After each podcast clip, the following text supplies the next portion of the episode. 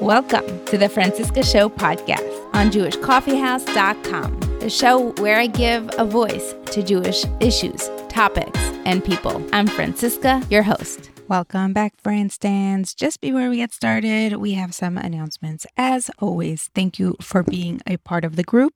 Speaking of the group, I changed the link, and if anyone wants to join, please message someone in the group or myself, and I will send you the link that will allow you to join. Regarding this episode, I want to preface with the fact that the Orthodox Conundrum, which is our sister or brother podcast on JewishCoffeehouse.com, has released a follow up episode on the teacher shortage, which is the topic for our episode today. Make sure you check out that follow up episode on Orthodox Conundrum because we did not mention it on this episode because it wasn't released at the time of our recording. We have our last round robin for today, so look for the promo toward the end of this episode. I want to thank Hanala Felig for organizing this round robin where we got to feature seven other female podcasters, Jewish podcasters on this podcast. And I would love to know if you tried any of them out and if you like them. So hit me up. I'd love to hear. One more last announcement before we get started. I did not mention in the No More Silence episode that was released last week for Tisha B'Av that the voice was altered and the guest was, in fact, a woman. I know many people reached out saying they were confused. Yes, we alter voices here to protect the anonymity of our guests. And if that helps you feel more comfortable to volunteer your story, whether it is a No More Silence episode or something completely different that is very private, vulnerable to share, please have in mind this is an option. You don't have to share your name. You can have your voice altered, and yet you still can have a voice and share your story. So we'll be getting started. Hope you have a wonderful week. Hope you join the group if you haven't yet. And let's continue the conversation there. Without any further ado, let's get started. Welcome back to the Franciska Show, Fran Stands. I am so excited for today's episode because I will share a little bit about myself with you throughout this episode, some of my biases and how they've changed. And I just want to thank Olivia Friedman, our guest today, for bringing this topic to our attention. So, welcome to the show, Olivia. Thank you so much. I'm excited to be here. I've been following your blog. Not that I've been reading it, but I know about it and I know you found your husband through it. What, 15 years ago? We had our 11 year uh, anniversary. So, yeah. Thank you. You've been out there really grabbing onto whatever issues are current and hot and speaking about them and being very vocal about it. So, I'm so excited I finally got you onto the show with a topic that you decided you are getting all the podcasts to talk about. So this is the second podcast right now to cover this issue. As you know, we are part of JewishCoffeehouse.com and Rabbi Scott Kahn on a previous episode did create a panel to talk about the teacher shortage and the issues with Jewish education and what we're facing going forward. So we're going to build on that episode and we'll have Olivia fill us in in a couple of minutes what was covered on this other podcast, which we'll link to in the show notes. So make sure to check that out if you'd like to go into depth. But we're going to build on that and we'll talk about the things that did not get mentioned then so we can all complement each other. Exactly. Yes. So Scott Kahn, who's the host of the Orthodox Conundrum, had me on and what happened was there was an article written in Jewish Action called The Great Teacher Shortage by Rachel Schwartzberg. And so what he did is he invited Rachel Schwartzberg and then veteran educators, Rabbi Moshe Simkovich, Rabbi Pesach Samer, and also me to come in as members of a panel to discuss. And we discussed a lot of topics in that podcast, and here are some of them. We discussed salary transparency, where it's right now not the case in Orthodox Jewish day schools for the schools to be transparent about exactly what you would earn each year, depending on whether you have a certain degree or how many years of experience. We discussed tuition remission, which is when teachers who are employed by the school might get a discount on tuition. Some schools offer reciprocity as well, others don't. And we discussed why that is, of course, something that is appreciated, but it isn't necessarily always as valuable as people assume. We talked a little bit about the different reasons that teachers leave, and we clarified that they don't all leave for the same reasons. There can be very different reasons as to why a teacher might leave, and it depends often about what kind of school they're employed in. Is it more a right wing school, a left wing school? We talked about women and women in leadership roles or women not in leadership roles, women who want to be in leadership roles, not necessarily getting the opportunities, and some other topics as well. So I definitely encourage you to check that out. And I am very excited to build on that today with you, Franciska. Thank you. So, as promised, I'll fill you in on my personal biases. I grew up into a family where my mother literally founded a school from scratch, and all the conversations after school were about school and my mother was on the phone. Imagine a landline so she's sitting in the kitchen and she's speaking to one teacher and then this teacher and this admin person and and then every couple of years she's crying because another family's leaving and we're losing teachers and before every school year everyone's in a panic because we don't have enough teachers and how we're going to start the school year and there're not enough teachers. So this is in a nutshell what my house environment was like Uh, in all positive and negative ways. I was just fully traumatized from wanting to enter the education system, knowing how time consuming and stressful. Now I know as an adult, it was so fulfilling. And I've seen so many people go through the school education system that my parents created in Moscow, Russia. And so many of them are frum, and so many of them have connection to their Jewish identity. Some, not all of them became frum. But the point is, this is such an integral part and now that I have little kids myself, I am back in the, or actually for the first time, I'm caring about what's happening in the education system. Who are the teachers? Where do I want to live? Which schools do I want to send my kids to? And why are people leaving the industry or not going into this industry? So that's my little background. So I, I, actually want to comment to something you just said, where you talked about your mother and her role as an administrator. And I think that that's something that's worth covering as well, because it's important in these podcasts when we discuss teachers to not forget that administrators are human beings too. And one of the things that was discussed with me when I was talking to several different teachers is that the role of an administrator is really hard. And actually, at many Orthodox Jewish schools right now, there is high turnover in administrators where an administrator will get hired and then maybe there will be a vote of no confidence in them by the board within two years or so. And then mm-hmm. they have to leave that school and they have to go either find a different job at a different school or move around. It's hard on them, it's hard on their kids. And their job is really a difficult job because they're trying to make the teachers happy. They have to, of course, interface with the students. They also have to interface with the, the parent body. Exactly. And in, in all of this, they have to raise enough money, fundraise often in order for the school to run. And so the points that you were making about your mother's experience, I think that those points are are not unique to your mother. I think that administrators in general, as much as we may critique or give suggestions as to what administrators could do better or could do differently and how we could help grow the school or make the school stronger and a better environment, I think it's still important to have Hakarat Hatov and appreciate all the things that administrators do and all the challenges that they have to deal with and all the fires that they have to put out because it really is a difficult job. And she did teach in addition to being an administrator. See, that's nice. That that was the passion, the teaching. Absolutely. And I think that's actually one of the best things when you have an administrator who still has a foot in the door. They are still also in the classroom I think A, they earn credibility with the teachers because then the teachers feel like this person, they know what they're talking about. When they're asking me to do something, they're not asking me to do it not understanding what a classroom environment is. They're also in the classroom, they're also teaching. So it builds their credibility. It makes them someone that people feel like their word has value. The suggestions that they have for professional development, professional growth has more value. So I think that is always the best, if possible, when you have the administrator who's also teaching in some capacity in the school. And it kind of it brings me to a different idea that people mentioned. People talked about how they want to feel like their administrators are in the trenches with them. And actually, it can breed a lot of resentment if they don't feel this way.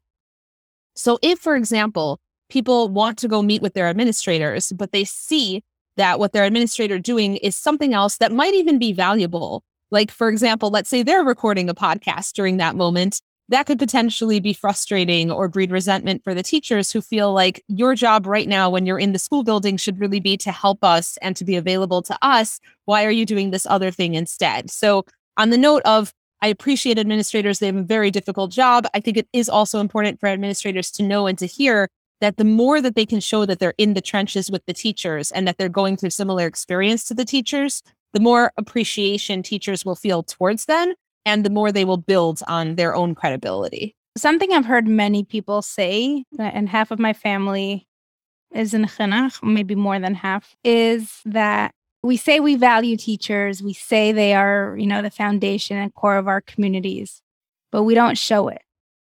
And how do we not show it? Their schedules are very rigid and unflexible. New mothers get minimal maternity leave and usually also faced with a lot of guilt. Oh, you need you need maternity leave. Like, why do you have to have a baby now? Couldn't you wait till out, you know, have it with Pesach? At least you'll have two weeks of Pesach. So there's that. And then parents feel like they could complain to at school. I know all of this was brought up on the panel as well. But there's this unconditional, sort of like what rabbis sign up for, except they're rabbis. And I'm sure they can complain plenty about how everyone just feels like they can come to them at any point with anything. But we just expect so much of our teachers, and then they don't have as much resources yeah, in terms so, of time. Yes, on, on, that point, exactly. I, I think that's such an important point on teacher appreciation and how can you really show teacher appreciation. So, obviously, the number one thing, and we did discuss this on the other podcast, is money and salaries and making sure that as much as possible, you're prioritizing teachers and paying them a living wage, especially right now. Everything is going up. The prices in terms of inflation, the price of gas, it's crazy right now. And if people's salaries are already not necessarily matching what they need to be, plus you have that added stress, that can be very difficult. And on that note, regarding how do you show teacher appreciation, what are different ways to demonstrate it? So it's it is money, but it's not all money. So here's an example. I wanted to include a quote from someone that I spoke with who talked about how what the school prioritizes is very important. So, some of the feelings that teachers might have is that the student experience might be being prioritized at the expense of the teacher experience. And this is what she said. Every single year, there's a whole lot of student activities at this particular school, including a school wide Shabbaton that costs hundreds of thousands of dollars. And this is what she wanted done, right? She suggested maybe we should cancel the school wide Shabbaton and give teachers a bonus for cost of living and tell everyone that that's what the school is doing, making clear that they value the teachers. Some donor would probably give the money for the Shabbaton to happen anyway, but the school should be willing to prioritize teachers and to let teachers know that they're willing to do that. Now, that particular example may or may not speak to someone because I do know by talking to the director of development sometimes money is tied up in interesting ways. Like you might have an endowment or you might have someone giving money where they give the money and it can only be used on student activities. And in that case, canceling the Shabbaton or whatever other student activity portion that exists might not help because that money would still not be able to use to increase teacher pay.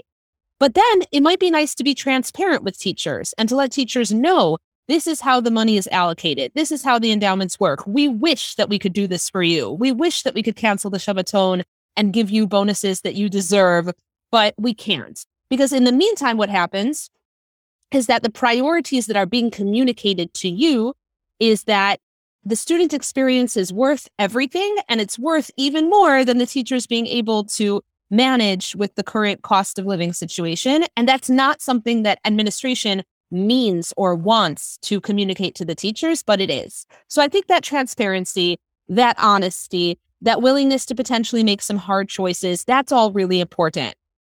And another piece to that in terms of teacher appreciation is, like you said, valuing teachers' time. So this is a quote from someone as well. And this person said, Why am I burned out right now? And many teachers were burned out in the wake of the pandemic, which could be its own separate discussion of what was expected of teachers during the pandemic and why was that so difficult. So this individual said, I'm burnt out because of all the other demands on me outside of the classroom, all the extra things that get piled on and keep getting piled on. The problem for me isn't boredom or stagnation. It's being overwhelmed by all the myriad demands on my time and attention and emotion. And that can look different in different schools where in some schools, maybe it's that the teacher is being asked to do all kinds of student activities programs or run an advisory or do other additional pieces in addition to their actual teaching responsibilities. And in other schools, it might just be what it is that they teach and how they teach it. Maybe they have lesson plans that they need to submit, or they have other plans, like maybe things have to be run through certain like rules and regulations. It really depends on the school. But if we protect teachers' time, that's the biggest gift that you can give teachers. And people complain incessantly, right? Why did I have to go to this faculty meeting if it could all have been said in an email? If there's going to be something that's required of me, if I need to be at this faculty meeting in person, or if I need to be doing this additional thing that isn't actually teaching in the classroom or preparing for my lessons in the classroom, why does it need to be done in this way? Like, is this the most valuable way to do it? And I think this goes back to transparency also. For example, let's say the point of the faculty meeting is team bonding, right? We want you as an entire faculty in the room so that you can bond with one another. Then I think it has to be structured in such a way that that point is being made and the activities that are occurring actually support that goal. Because otherwise, again, you're breeding resentment. So this issue of school priorities, how does the school prioritize? And is does it seem fair and equitable? And also, what are the demands that are actually being made of teachers? And are those demands reasonable? Are they protecting teacher time? Those are both pieces of this question of how can you do better teacher appreciation? And then the third thing, which is a very recent thing that just came out in an online forum called Education Week. There's something called the stay interview, how it can help schools hold on to valued staff. And it was very interesting because HR experts were suggesting that when people wonder at the end of the year about teachers who turn in resignations and they think, what could I have done to get them to stay? Here's the issue. By the time employees have decided to move on, even if they agree to offer feedback in the form of an exit interview, they may not be eager to invest the time and energy into thoughtful feedback about why they're leaving. So, an exit interview is not going to help you retain a valuable employee, but a stay interview might. And then they talk about what is a stay interview. And they argue that mm-hmm. more schools should adopt this. A stay interview takes place during the school year, not at year's end. It's conducted primarily with employees that you don't want to lose. An effective stay interview can elicit powerful information from employees considered enthusiastic stayers, and you can use this input to ensure their continued job engagement. And they give some examples of the kinds of questions that they would ask in a stay interview. And these include what do you look forward to when you come to work each day? If you were to consider leaving this position, why would that be? What factors may trigger a departure? And then, of course, once you get the information from the stay interview for that particular teacher, then you have to act on it because it's going to feel even worse if I've been honest with you and I've told you the things that are on my mind, and then the administration just decides to do nothing about them. But that's a very specific strategy that can be implemented where administrators can sit down and think who are my star teachers where if they left, the entire school would be affected in a negative way? And if those teachers exist, let me make sure to have those stay interviews with them during the year and not wait till the end of the year where I might be surprised by them submitting a resignation. I would like to take this straight into practice. If we had to get rid of some of the tasks besides for faculty meetings. Let's say the faculty meetings are turned into some events like go get your nails done with the female teachers or something that's more pampering and appreciative or maybe even development. Maybe teachers would like an education conference over Shabbos. They could vote. I could think of report cards. I could think of PTO nights. Are they called PTA or PTO? I could mm. never. Depends on the school. okay, good. I've heard a teacher say the child needs the parent and the teacher to communicate a little extra, which I'm sure they're doing anyway. So, what are some other expectations and the jobs that are outside of the hourly salary expectation that we can potentially cut out to make teachers' time focused on priorities? Or maybe even outsourcing some of the stuff to other people. So, a lot of it depends on the particular school and how the school days are set up. Some schools expect the teachers to be there from, let's say, eight to four. And what that means is that they have times of the day where they're teaching, and then they have times of the day where they're not teaching and they have either prep periods where they're preparing for classes, maybe they have office hours built in. Uh, there are other schools that have a model where they have the teachers teach all their classes in a row. So you've got, you've taught five classes in a row and then maybe you stay for one extra period, which could either be a prep period or office hours, and then you leave. So these are different models. And the one where you finish all of the classes in a row and you're done by, let's say, 1.30, that gives you part of your day to do whatever else you need to do, to do your grocery shopping and to do everything else. And so that's one model of protecting teachers' time. But it also means that if the students, for whatever reason, is not available during that particular hour that the teacher has the office hours, then you have a problem because now that student is unable to meet. Obviously, there's creative solutions. Maybe you can meet on Zoom, maybe you can meet by phone, but that's one model. It's just what's the structure of the day? How is the day even structured? But let's say we're dealing with a typical day where someone has to be there until 4 p.m. because of the way that their classes fall out. So the question is, are those prep periods really being used only for prep or are, are teachers being taken into other roles during those prep periods? Meaning, are they often being asked to substitute other classes that are not their classes during those periods? Are they being asked to lead an advisory during those periods? Are they being asked to attend and be a role model during the mincha and shacharis hours or blocks?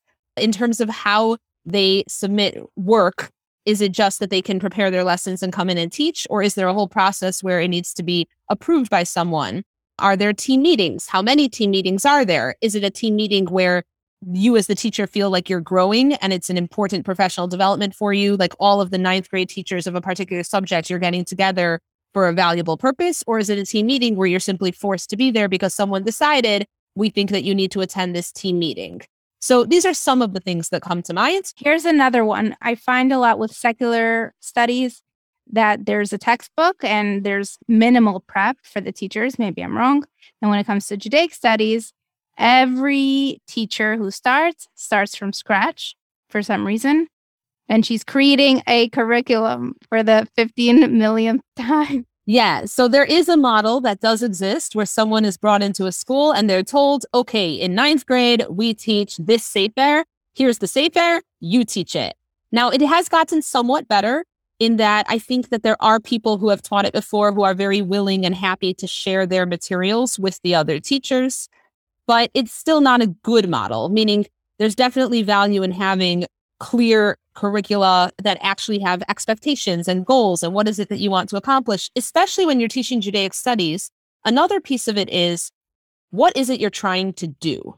And so this is unique, I think, to the Judaic studies teachers more so than the secular studies, although I do think the secular studies teachers do work very hard. And even if they have a textbook, there is still a lot of prep that can and does go into how they teach their materials. But when you're teaching in a Judaic studies classroom, there's the affective goal of I want this student to feel a love for Judaism, a love for God, a connection to religion. I want them to feel comfortable with me so that if they wanted to talk to me about any kind of issue or challenge that they might be having in their life or Emunah, they could. So there's that goal. But then there's also the goal of I want them to be able to read and translate Hebrew well and to be able to read and understand Rashi and Ramban and Radak and all the different commentators. And there's also a goal of just higher level critical thinking skills. I want them to really think about whatever sefer we're learning or whatever topic we're learning. Why is this important? To analyze well, to be able to consider how does this have value nowadays in 2022? And the issue is, again, time. It's very hard to divide up your class in such a way that you can give all of those goals equal time. You could certainly strive for that, but it tends to be that teachers will choose when I teach this class, especially to this level, and that's a whole other thing. Most schools have tracking. They have honors and they have regulars, and maybe they have classes in between. Well, how do you determine who really belongs in honors? One way to do it is their facility with Hebrew. If this is someone who really speaks Hebrew on a high level or who understands and can read and translate and decode Hebrew at a high level, then they end up in honors. But another way to do that is to think about the critical thinking skills, because sometimes you have a student, maybe coming from public school, let's say, or given the text in translation, they can have really interesting and insightful and creative and intelligent questions. And to put them in a lower level class into the regulars level class, it gets complicated because sure, the only real distinction maybe between the regulars class and the honors class should be how well are you able to read and translate the Hebrew? But in real life, that's not what I see. I often see, and this is in many schools, not in my particular school, but in many schools, that some of the more challenging students, students who might have ADD or ADHD or some other behavioral concerns, or maybe even an IEP 504, they will be in your class that might be considered the regulars class. And so that's a whole other level of who's learning, who's not learning. So going back to what teachers are supposed to do, and this was touched on a little bit in the podcast and definitely in the Jewish Action article, being a teacher now, it's different than being a teacher, let's say 20 years ago, because we've had so much research done and we now know about the very different things that p- students might be dealing with and the struggles that they might be having. and we want to make sure that we're teaching all of them to the best of their ability. But that's very hard on the teacher. And even if you want to differentiate for students, you have to have the time to plan appropriately in order to differentiate for students. And do you even have that time? So I think protecting teachers' time and figuring out is this a responsibility this teacher needs to take on? Is this a responsibility that this teacher wants to take on? It comes from a place of passion. Or is this a responsibility that we just decided that we think it's important, but we don't really know what we're going to get out of this meeting or what we're going to get out of this collaboration? That's the worst. Teachers really don't like to have their time given up to be forced into some kind of meeting collaboration where the goals are not clear. You don't know how you're going to meet the goals, or it's not relevant to them. Like they don't teach that class, or it's not the grade level that they do. And yet, for whatever reason, they've suddenly been subsumed into it regardless. So there's a lot of responsibility on administration to pair the teachers with the jobs that they'll excel at and be good at and enjoy because everything else will just be dead energy and wasted time, resentment, and then retention loss. And on the teacher appreciation piece, and this is something else, the culture of a school and the opportunities for growth for teachers it's not always what people think. Sometimes people think of growth as you suddenly make it to a higher position, you have a higher title. Okay, I was a Tanakh teacher, I became a Tanakh department chair, for example. But obviously, that's not the only way to grow. And something that I've heard from many different teachers is that what they love is the opportunity to bring their passion to the classroom, perhaps by teaching an elective course that is something that's of interest to them and meaningful to them. So Pesach Samer talked about that in the podcast when he said, he got the opportunity to teach a Hashkafa class to eighth grade boys. And he loves Hashkafa. He feels like it's so valuable and it just brings him joy. It brings him alive. And I heard that there's another school, it might be SAR, who's also going to be having some of these classes where a teacher can design a class. It would be an ungraded class or an elective course on an area that they are passionate about and they can bring it to the students. I know Rabbi Gil Perl is planning to do something similar with his option nine at his school called JLA, so that's a way to show teachers, we appreciate you. We're going to pay you to do this. Like this is going to be a real class, a real elective that students can take, but you can bring something that you're interested in teaching anyway, or that's your passion anyway. You can bring that to the students. And that's something that's just another creative piece that could help create that culture of feeling seen, feeling known, feeling valued, and feeling like I am taking something that's not only valuable to me, but it's actually valuable to the students and my school understands that this passion of mine can be valuable to students and they're going to let me fly with it. They're going to let me grow. What are ways for teachers of younger grades to feel, to have more development and growth? I think that you'd have to find out where, like, how they feel. Cause I'm a high school teacher and I'm being totally upfront about, you know, my experience as a high school teacher. So I, I think it comes down to are they being supported sufficiently? So I've heard stories of a teacher where they can't leave on a bathroom break, for example, because they have young kids in the room. And if they don't have assistant teachers or if they don't have another teacher in the room, then they can really be stuck until specials, let's say. Oh, it's library special. I can go drop my kid off at library. Now I can go to the bathroom, right? So that's on like the very lower end of the spectrum, just making sure that people have enough support that they can do basic things like that. But there can also be other things beyond that and it goes back to this differentiation piece. We have so many different students with so many different needs. This one might have to need OT. Uh, this one might need PT, push out, pull in. This one needs enrichment. Are all the supports in place to help the teacher so that all that responsibility is not falling on them? You know, does, does the school have these people who can push in or pull out or be there to advise or to help? Is there someone who's going to help the teacher modify whatever it is they're teaching for the students who might have an IEP or 504? Or is it just going to be, well, this student needs modifications, you go do it on your own? So it comes back to is there that support and and do people feel supported? Because sometimes the support might exist in the school, but is there a way for teachers to access it? Is there a time that's built in for teachers to actually go meet with those people? Or is it like, well, as I'm running out of the building, let me quickly touch base with you about this issue? So, how is it designed? And this is something for all schools. Are you designing for success? Are you designing a model where the teachers feel like they have support and they have access to the people they need to have access to, where the students feel like they're getting the support that they need, where the parents have a partnership with the school? And if that's not the case, and you're only going to know that's not the case, by the way, if you anonymously interview people, meaning eh, you're, you can't assume that a teacher who's feeling frustrated is just going to go to their administrator and tell them. If you're a certain kind of person who's not worried that your administrator will immediately resent you or fire you, then yes, you're going to be outspoken and you're going to go talk. But otherwise, what you really need is anonymous surveys, truly anonymous, that ask teachers to review how is my administrator performing? Where are the areas that I feel supported and where are the areas that I don't feel supported? What kinds of things would practically need to change that would make me feel more valued? These are all questions that if the school and the administrator wants to find out the answers, they can, but it has to be clear that there won't be retribution and that there won't be blowback on the teachers for being honest. And sometimes the people in charge assume that, of course, my culture is a very good and healthy and kind culture, and it's an open door policy, and anyone who wants can walk in and talk to me. And that's, I think, a dangerous assumption because people don't want to risk their jobs. So you have to design the culture, you have to design the system that you can be aware of the problems and the pain points. And then you can also be aware of how can I work on solutions. I want to comment on the growth within the jobs. I listened to a podcast on Freakonomics about managers and why are most managers bad. Basically, they do the best they can at the job they're great at, they excel. And then because you excelled, you get rewarded with a job that is different from what you're doing. And ultimately, because you don't excel at that, you don't keep getting promoted.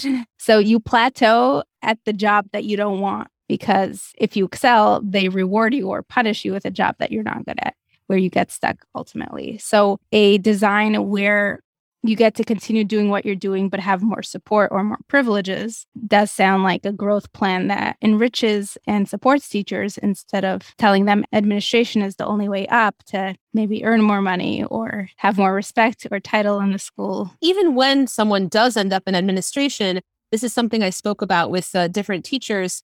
There are some administrators who are extremely detail oriented and they know how to plan things, they know how to make things run. This goes back to being in the trenches with the teachers. So these are the people that you can contact about nitty gritty, topless, what do I do?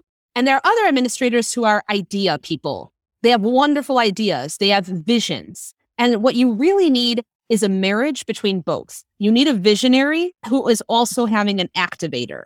Because if you've got too many idea people at the top of the school, then the teachers who are actually living the reality of what it's like to teach, in addition to every other responsibility that might be piling on, where they've been asked to attend this Shabbaton and they've been asked to go to this team meeting and they've been asked to serve as a member of advisory and they're also supposed to do this professional development.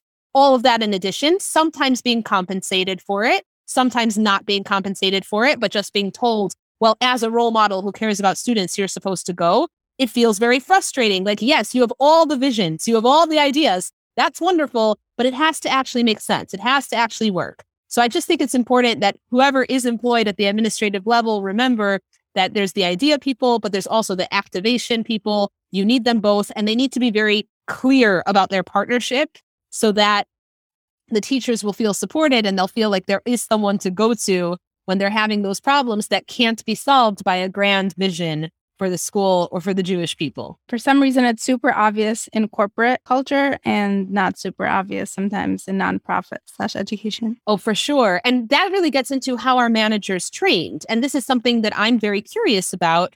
When someone gets to an administrative position, who mentors them? And how do they end up getting trained? Meaning, is it just that another administrator in the school takes them under their wing and they say, okay, this is how you become an administrator at my particular Jewish day school?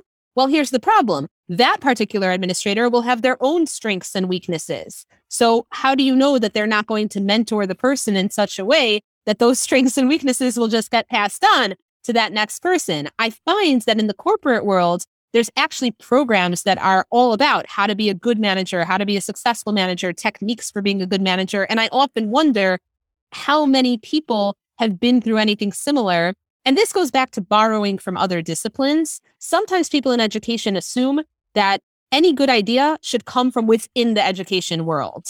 And they get resentful if someone's saying, well, here's this good idea in business, and why don't we apply it to the education world? And I think that it's important to be open. I don't think that everything that you're going to read in Harvard Business Review is going to naturally fit in the nonprofit sector or in the education world but there might be really good ideas about trainings or how to work with employees or how to learn to be a good manager that you could get not from attending a conference on how to be a good administrator, but maybe from attending a conference or a training on how to be a good manager.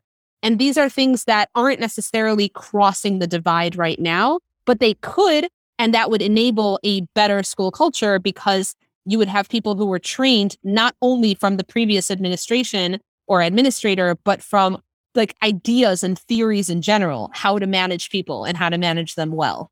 What I'd like to go into next is sort of intertwined with one of the comments that was made on the panel that the more yeshivish or right wing schools uh, have a hard time finding finding Judaic studies teachers, whereas the secular orth- studies, I oh, think. secular studies? Yeah. She said, while modern Orthodox and out of town schools struggle to find Jewish studies teachers, the challenge facing Haredi schools in the tri state area is quite different. In these schools, it's not a Limudei Kodesh issue at all, says an expert in Jewish education. We are seeing a much greater challenge in general studies.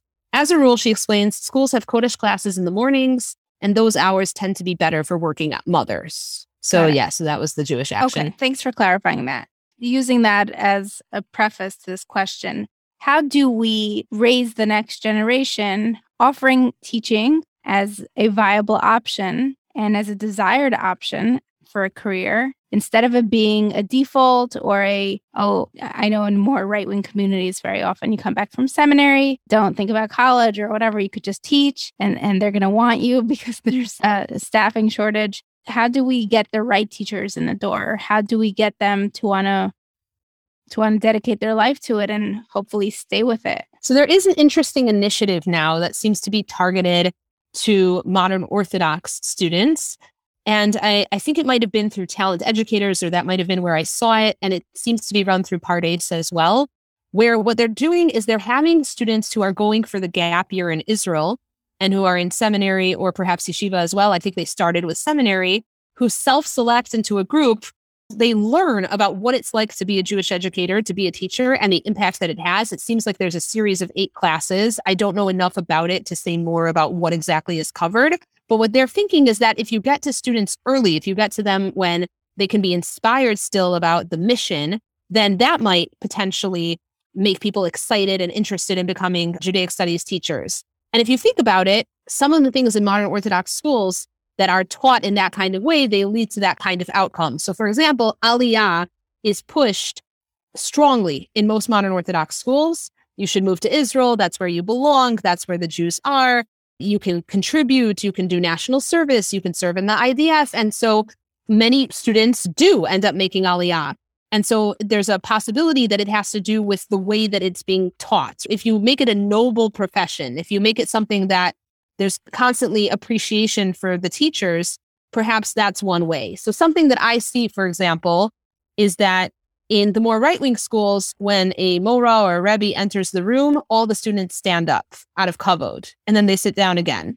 And I'm not saying that we need to teach all the modern Orthodox kids necessarily that they also must stand up out of kavod, but it goes to show how is it being perceived? How is it being perceived in the school? So there is one option, which is simply to focus on perception, to make it a more noble profession, something that people look at as this is how you can contribute. This is a calling, like we're calling on you as members of the Jewish people to provide this service. The only thing is that I do think that eventually that will flame out, meaning you could get people similar to how even now there's a program called Teach for America, and what is Teach for America? That's where you recruit people typically from top tier universities and you have them teach for at least two years. And sometimes they'll be really good at it. They'll be really passionate about it and they will go into chinuch in the long term. So you could certainly get a donor to create something like Teach for America, but for the Judaic studies teachers and or the secular studies who are teaching in Jewish day schools, like for that population.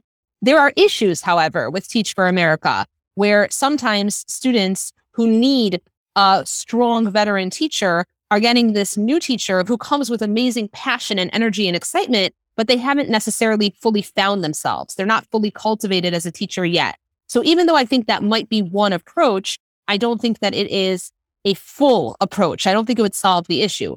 Unfortunately, I think in many ways the money is the key. If we could find one big donor, the same way you have these big donors who will sponsor birthright trips, it, it's a passion for them and they'll be the money behind it. So if you could find one big donor where their big concern, their big issue is teacher salaries, and that's what they're willing to focus on, then maybe you have teachers paid a salary where it makes sense for them to continue in the profession. That's how they would stay. Maybe there's people out there who have to focus on this as an issue, as something that when we find people who want to donate to various causes, maybe this should become someone's main cause. There's also other ideas, like, for example, in the Chicago community, we have something called the Kehillah Fund. And the idea behind the Kehillah Fund is that the entire Kahila should be and is donating towards the cost of Jewish day schools, even if you don't have any kids in the school anymore. Your kids already grew up, they already graduated. It's viewed as a communal responsibility. We as a community need strong Jewish schools. We as a community will all donate to the Kehillah Fund in order to offset the costs of the schools. So perhaps if more places around the country invested in a model like that, a Kehillah Fund, where even people who are no longer sending kids, they're already older, they're senior citizens, whatever it may be, they were investing in this. That's something. I've also seen that there's a push for people that they leave in their will. When I die, in my will, I'm going to donate money to Federation, for example. I don't know. Maybe that's a replicable model for Jewish day schools, that there's a push for when someone's passing away, what is your legacy? Maybe part of the legacy is that you donate the money and you donate the funds to Jewish day schools. So these are possibilities. I don't know that there's one solution. I wish there were. But between a mix of these, I hope that there will be some positive movements and outcomes. A few comments. In Russia, we used to get up to show honor to our teachers. It was a Russian thing. And regarding the donor, I mean, the obvious thing that's in my head is people pay real estate taxes, and those real estate taxes go to the public schools. And the government is that donor who is supplying and paying for all the staff in the school and the expenses of a school. And here you have so many Jewish communities who are paying their real estate taxes. And in addition, they're paying private school tuition and being asked to donate throughout the year and fundraise and leave your will and community Kehillah fund. And it's just donate, donate to your school. And that's one of a million places that a person may want to donate to because when people, hopefully they die at an old age, very often they want to donate to Bikur Cholim or other organizations that were relevant to end of life, perhaps. But there's so many causes and it, obviously it's not sustainable. I, I agree with you. I don't think that right now it's a sustainable model. And I, and you're right when people are already paying tax and then on top of that they're being asked to donate to their kids school and they're being asked to donate to the shul and they're being asked to pay membership dues and so on. Jewish life has become extremely expensive. So i you're right to the point where it's unfair if you're a responsible parent to send your kid assuming you want them to go and get educated you're paying for them to get the experience to teach knowing that they're barely going to make what they need to make ends meet. And then you have families where both husband and wife are in education. I hear you. And I think that this is exactly the reason that we're having these conversations is that this needs to be seen as a communal issue, that the salaries are just not supporting the cost of living. And look, if you want it to be considered a new form of national service that everyone sends their talented students to teach for two years and then they switch to a more lucrative job or profession. That's one model. But the problem is that what that means is that the people who are going to be teaching are unexperienced. Right. So the and then the other option that I've seen is that there are people who go into Jewish education who thank God they come from wealthy families and so they're able to do Jewish education even though the salary may not be so high because they're able to support themselves in other ways. But A, that leaves many of those people feeling not valued because they feel like the salary they earn is not equivalent to the amount of effort that they put in. And B, that's again not a long term solution. You can't just decide that, oh, the families of the wealthy should go into Jewish education and nobody else will be able to turn this into a sustainable career or passion. So I, I think that you're completely correct about the issues that are facing us and, and the problems that we see. And I don't know that there's one solution. I think that the communal responsibility, the communal funds, the Kehillah fund, it's one model. But even with that, there's still fundraising beyond that, even with that model existing. And there's so much more to cover, but I do want to bring in a few more points.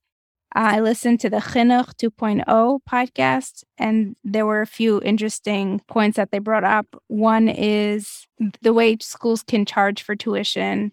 They could separate Limudei Kodesh from secular studies and get the Limudei Kodesh as a tax deductible expense. I don't so, know enough. I wish I did, I, but imagine if half the tuition was tax deductible. Mm-hmm. that that's the premise. The, the premise. other option is, and it does not work so well with younger students who need more hands on deck. Let's put it that way. Less staffing, more technology use for blended learning, hybrid models. Yeah, to yeah. accommodate everyone on their level, use as much technology as possible and as little human staff so the staff can actually get paid and everyone's job is done more efficiently. I've seen that. And I'm actually an educational technology coordinator. So I have a passion for using technology in education. I think that tends to be harder than people realize it is, just because the attention that the student has to pay to the program, many of the students are already struggling with attention, even in a typical class, and all the more so if they're on a device. So I think adaptive learning, which is where it becomes harder or easier as you go through the program or you get immediate feedback on what you need to work on, it, it definitely has its uses. It can certainly be built in. I find it unlikely that on its own is going to make such a significant difference that you'll be able to get rid of so many staff. I, like there are definitely ways to make the model such that you have fewer staff. So for example, one local school, they'll have Judaic studies offered in the morning, but they'll also offer it in the afternoon. And this is a K to eight school. And what that means is that the same teachers are employed as a full time teacher and they don't have to hire two different sets of people or have additional teachers because what they'll have is like the first grade 1B has Judaic studies in the morning and then 1A has Judaic studies in the afternoon and the same with the secular studies teacher. So you hire fewer staff, you have them be full time. So that's a model that I've seen where you can definitely get creative. So you're saying a lot of the staff is part time which is also not helpful for the employees. Well, it is helpful because they have more flexibility, perhaps. Right. So it depends on the school, but I know for a fact that there are schools that deliberately hire part time staff because then they're not mandated to give them health insurance, benefits, pension, and so on. And so they'll deliberately keep people at a part time level and not make them full time because that's the only way that they feel that they can sustain their program, which is certainly not ideal maybe it's okay for those people. Maybe those people are at a place in their lives where they're retired or something and they only want part time teaching responsibilities, but it's certainly not always the case. And for some people, it can be very frustrating. They don't want to be only part time, they want to be full time, but the school won't hire them to be full time. You brought up so many valid and interesting points. I hope this furthers the conversation around these topics and issues one thing I don't know if it was mentioned on a panel, but for communities to subsidize housing for teachers to help yes. them because the more expensive it is to live in a community, sometimes it's harder to find teachers because the people living in the communities are probably in higher paying positions and doctors, lawyers, and then teachers can't afford to move into the community. That's 100% true. Yes. So that was discussed and I and this actually goes to what can you offer people that isn't necessarily a salary raise? And there was a suggestion maybe the school even buys certain houses and maybe people have to pay rent to the school, or maybe they get to use the house as long as they're employed by the school. But you have to think about it as actually a win win because when you have a teacher who's embedded in the community, then that teacher is hopefully a role model to the students as well. They're available on Shabbat to go to the shul, to lead programs at the shul, to be speakers, give shiurim, especially if it's a Judaic studies teacher we're talking about, even though if you're a secular studies teacher, there's a lot of positive benefit. So if it was looked at as this person will bring benefit to the whole community, then there could certainly be a model where the housing could be subsidized and that would be very helpful. Before we end, I want to first thank you so much for doing this, for introducing this topic, even though I have been thinking about it and I've had a lot of changes in my thinking around teachers. So, shout out to two teachers in my life today that I spend a lot of time around and they've exposed me to a lot of the issues that happen. And of course, there's so many more teachers. My mother in law is a teacher and I hear all the experiences. But my next door neighbor is Ahava Bauer and my aunt, Dr. Danielle Bloom, both teachers who are talking about education and what's the future for education, talking about their frustrations around thing, but talking about it from a place that they want it to be better because we need solutions. So I want to publicly thank them all for opening up my mind and And thank you for bringing this topic here. I think this is the beginning or the continuation of these conversations to hopefully place more responsibility on the community to take care of our teachers and value our teachers and understand that if we do that, then that's how we're investing in our own children. So thank you so much, Olivia. Thank you so much. I really appreciate your having hosted me. And I too have benefited from many amazing teachers. And Dr. Danielle Bloom was actually my teacher. I benefited from her so much. So it's a pleasure to get to speak to you and to further the conversation on this topic. Yeah, thank you. And I know there are going to be so many teachers in my family and friends are going to be messaging me to tell me I didn't mention them. So I apologize in advance. And I want to ask you you are very thought thought out person. If you had if we did another episode, what were what would some of the topics be that you'd want to introduce or bring up? Uh, on specifically education or in general? anything. Anything. Anything. Jewish. Yeah. So, well, the topics that are most uh, of that are, I guess, close to my heart are mental health and mental health specifically in Jewish day schools and the Jewish community. I have some specific ideas of ways that we can make sure students are being served beyond simply having social workers or psychologists in the school. I also think that sex education is very important, at minimum, education around consent and what that actually means, but also beyond that about sexuality as a holy thing and not just leaving it to the media to educate our children for us because nowadays in most modern orthodox schools students have smartphones they have devices they're watching netflix and if we're not having the conversation then that conversation is coming to them through a variety of different sources that are not good for them and I'm also really interested in gifted education. So, talent development in students who show that they are above grade level, sometimes significantly above grade level. How do we serve them better than we're currently serving them? Because I think that those are the students that often get left behind. People assume that, oh, they're going to be fine no matter what, because clearly they're very intelligent. And that is simply not correct. Yeah, and if you want to listen to somebody like that, you can listen to Dr. Fratbrook, who we just had for the Siva episode, and we had her on for After My Unorthodox Life. Somebody who was unappreciated for her intellectual curiosity around Torah and Judaism. It was dismissed as something that's what men are supposed to be interested in, not women. Definitely, there is an effect to not paying attention to those. So I'll have our audience vote potentially, and maybe we'll do a follow up episode on some of those excellent topics that you brought up. Thank you, Olivia. Thank you. Thank you so much for listening until the end. Please make sure to follow the show, rate, review it, share it with your friends and family, and of course, join the WhatsApp group. You can message me to get added. Check out the other episodes on jewishcoffeehouse.com. And I'm Franciska. I help you with your podcast. So make sure to reach out if that's something you're looking to start. Have a great week. Today's feature of the round robin is Drink It In podcast with Jordana. Here's the promo.